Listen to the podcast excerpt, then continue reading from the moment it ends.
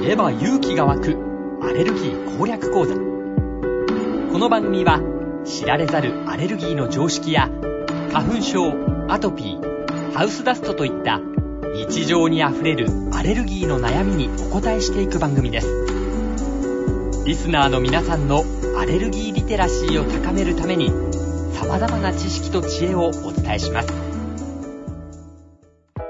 知れば勇気が湧くアレルギー攻略講座ナビゲーターの伊海雄一です。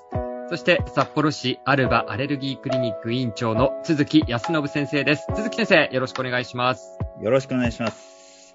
鈴木先生、前回保湿剤を選ぶときの注意点というね、ことについていろいろと伺っていきましたけど、その中で出た話で、えーアトピー性皮膚炎の方は、えー植物由来、食べ物由来の成分が入っている保湿剤は使わない方がいいというお話が出ました。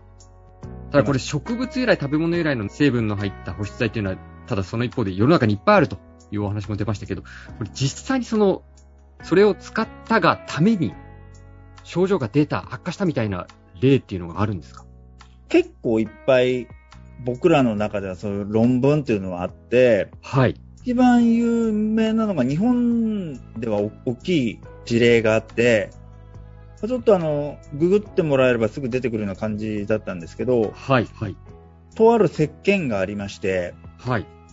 それに小麦の成分が入ってたんですよ。石鹸に小麦の成分が入ってた。はい。もちもちさせるために小麦の成分を入れてたんですよ。ええ。うんもちもちした泡が、みたいな感じの。ああ、なるほど。なんか肌触りがいいみたいな。はい、はい。で、それに、で、えっ、と、小麦のアレルギーの人たちが大量に出てしまい、はい。しかもその小麦のアレルギーっていうのが、俗に言う、えっ、と、アレルギーの一番ひどいやつ、アナフィラキシーっていう、あの、状態があるんですね。命に関わっちゃうぐらいひどくなはいるアレルギーの症状があるんですけど、はい。それを。なんか蜂に刺されたりするととか、なんかアナフィラキシーショックみたいなこと聞きますけど。そうです。で、それに、アナフィラキシーを起こす人たちが続はい出しちゃって、はい。救急搬送される人が大量に増え、はい。社会問題になったという経緯がございます。あ、石鹸、その小麦の成分の入った石鹸を使って、何人も救急車見ました。あ、実際にご覧になったんですか何人もって言い方ちょっと多いですけど、まあ、10人ぐらいですかね。いや、でも結構じゃないですか。あそうなんですか。そうですね。前の総合病院に勤めてた時は、アレルギーに関する救急車は、まあ基本的には僕が全部一人で受けてたので、ええええあ、そうなんですね、うえん症状としてはどんな感じなんですか全身ジンマシン出て呼吸苦しくなってみたいな感じです。結構大変な症状ですね。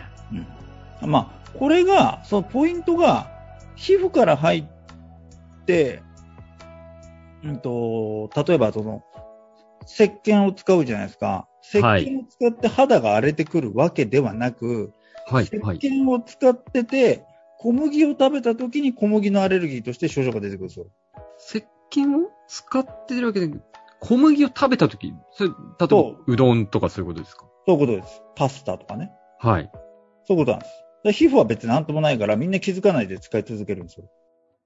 皮膚に、その使ってる石鹸がついてる皮膚に症状が出るわけじゃないんですね。じゃないんですよ。まあもちろん出る人もいるんだと思うんですけど、はい、はい。で出ないんですよ、基本的に。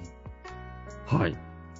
で、そうではなくて、そうではなくて、てかその石鹸を使った後に、小麦の入ったものを食べる、パスタ、うどんなど食べると、、小麦のアレルギーとして発症しちゃうと。症状が出ちゃうと。ええー、そうなんです。でも小麦なんか、口にする機会、頻度高いですよね。高いですね。あ、じゃあ、相当その、石鹸を使った方は、でもそれも分からず、症状として皮膚に現れるわけでもなく、だから最初わかんないですよね。そうですよね。うん。石鹸が原因だと最初わからないんで。はい。そこまでのね、呼吸困難になるまでの症状。うん。けど、そういう患者さんを何人か見てる先生が、はい。あれ最近小麦のアレルギーで搬送されてきてる人多いぞ。あれおかしいなっつって調べたら共通点としてみんな、そのとある石鹸を使ってたあ、そうなんですね。それで、あれこれ皮膚から入ってきたのが、体に取り込まれて、はい。発症してるんじゃないかみたいな話になって、あれれみたいな。なるほど。あ、そういうことですか。あでもじゃあ、それまでそんなに小麦のアレルギーでうん病院来る人がそんなにいなかったってことですよね。逆に今なんでこんなに増えてんだっていうことに気づいそうそうそう。あの、急激に増えてきた時期があるんで、た。はい。 5人連続できたらおかしいよなって話になるじゃないですか。まあそうですよね。今までそんな頻度じゃなかったわけですよね。そうそうそう。今までよりも急に頻度が多くなったってことです。あ、そうなんです。それでも、よく気づきましたね。ちょっと言い方多いですけど。そうですね。よく気づいたと思います。まあ、昔からそれ系の話っていうのはあったんですよ。あ、そうなんですか。はい。まあ、これは結局その食物アレルギーってちょっとずつ食べて慣らしていく、治していくっていう方法があるんですけど、アレルギーのうんものをちょっとずつ食べていくんです、逆に。そうです、そうです。食べ物アレルギーの場合はね。はい、はい、まあ、そこにもつながる話なんですけど、はい。このイギリスで昔、ピーナッツオイルを伝統的に保湿剤として使う習慣っていうのがあったらしいんですよ。ピーナッツオイルを保湿剤ってことはもう塗るわけですよね。まあ、ヨーロッパ乾燥してるんで、はい。赤ちゃんに保湿剤として塗るあ習慣があったらしいんですよ。あ。はい、はい。で、そのイギリスに住んでる先生が、イスラエルから来た、あの、移住してきた方々と、もともとイギリスに住んでるネイティブと、ピーナッツアレルギーの頻度が違いすぎるぞ、これなんでやとはい。いうことを気づいた人がいて、で、イスラエルから移住されてきた方々は、結構ピーナッツ食べるらしいんですよね、ちっちゃい時から。ああ、そうなんですね。で、えっ、と、イギリスではそんな食べないと。子供はそんなね、ちっちゃい時から。うん。それで、あれイギリスにピーナッツアレルギーの子が多いのは、肌から塗ってるからじゃねえのあれイスラエルの子たちピーナッツアレルギー少ないの食べてるからじゃねえみたいな気づいた人がいる んですよ。 そんな軽い言い方だったかどうかはちょっとあれですけど。軽いですよ、多分。イメ軽いイ軽いメージとしてはイね。メージ、イメージ。はい。イメージ、イメージ。あくまでイメ ージ。あれみたいな。これはみたいな。 きたきたみたいな。はい。ああ、そうなんですね。これ系の話っていうのはもう昔からあったんです。魚アレルギー、あ、魚工場に勤めてる人が、はい。手の、手の湿疹が結構まあひどくてう、んそのまま、あの、作業がしづらいからっていうことで、手袋をしないで、魚さばいてたりしたら、魚のアレルギーになっちゃったとか、はい。もういそろれいろあがります。皮膚からでも取り込んそうです、そうです。でるからってことですかうん知らないですかああ、知らないです。知らない。え、そんそなう、そんな事例いっぱいあるんですかいっぱいある。ええあ、そうなんですね。それでも、あれですよね。あの、そうなるともう世の中にあるもの、食べ物、特にね、食べ物系のものなんて、例えばまあ、リンゴとかでかぶれるみたいな、まあ私もそうですけど、そういうのは一般的ですけど、そんなものでもアレルギーになるのっていう人は、ゼロじゃないってことですよね。世の中のもの全部アレルギーの原因になり得るんで、はい。で珍しい、まあ俺らにとってはそんな珍しいわけじゃないけど、キャベツとか。あキャベツ。キャベツ結構ひどいですよ。あ、あ、そうなんですかあ、聞いたことなあいキでャす。ベツは珍しいかな。うん。さつまいものアレルギーとか。さつまいも。さつまいも結構ひどいです。痙攣したりします。あ、そうなんですか。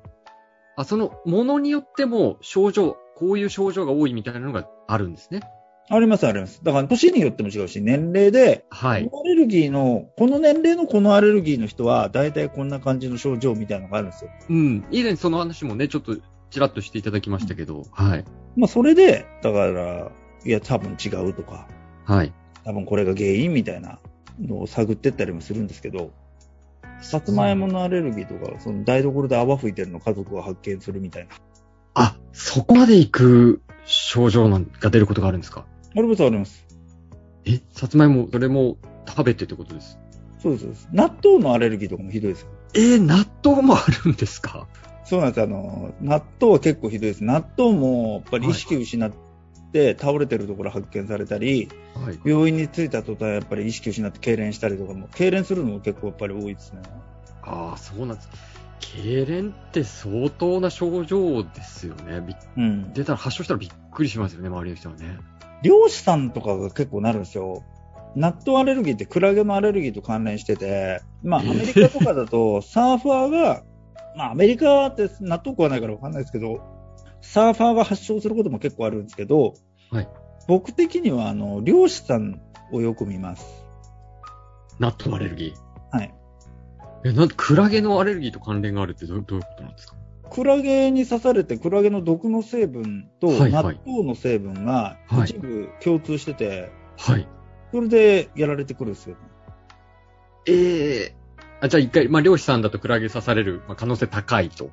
そうです、そうです。で、大体自分でクラゲ刺されたの覚えてますね、そういう人って。はい、はい。まあ結構強烈なんでしょうけど、クラゲに刺されると。え、それで、納豆なんか食べるじゃないですか、日本人は。まあ、多くの人は。はい急にって感じですよね。だって、クラゲに刺される前は納豆食べても大丈夫だったわけですよね。しかも結構後になってから発症するんですよ。何年も経ってから。時間差あるんですかしかも納豆難しいのが、食べてからもうかなり発症するまで時間差があるんですよ。すぐじゃないんですね。すぐじゃないです。8時間後とか、9時間後とか。だから、朝ごはん食べて漁に出てる最中に起こしたりするんで、はあ、それ厄介ですね。危ないですよ。船の中で気絶して漂ってた人がいますからね。あ、そうですか。いや、これはちょっと、漁師さんでもご存知ない方ね、多分、大勢いらっしゃいますよね。そうかもしれないですね。 いや、絶対そうだと思います よ。そんな、それ知ってて、クラゲに刺された後、あれは納豆危ないんだみたいな言ってる漁師さん、僕ちょっとお会いしたことないですもん。そうですね。もう確かに。あ、そうですか。ごもっとも。はい。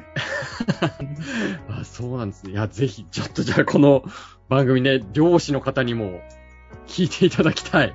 ていうか、まだまだ続きありそうですね。ちょっとね、今日今回時間もあれですけれども、もっともっといろんな症例っていうのがありそうなので、知らない方のためにも、ぜひその知識を広めていただきたいと思います。えーということで、知れば勇気が湧くアレルギー攻略講座、札幌市アルバアレルギークリニック院長鈴木康信先生とお伝えしました。ありがとうございました。ありがとうございました。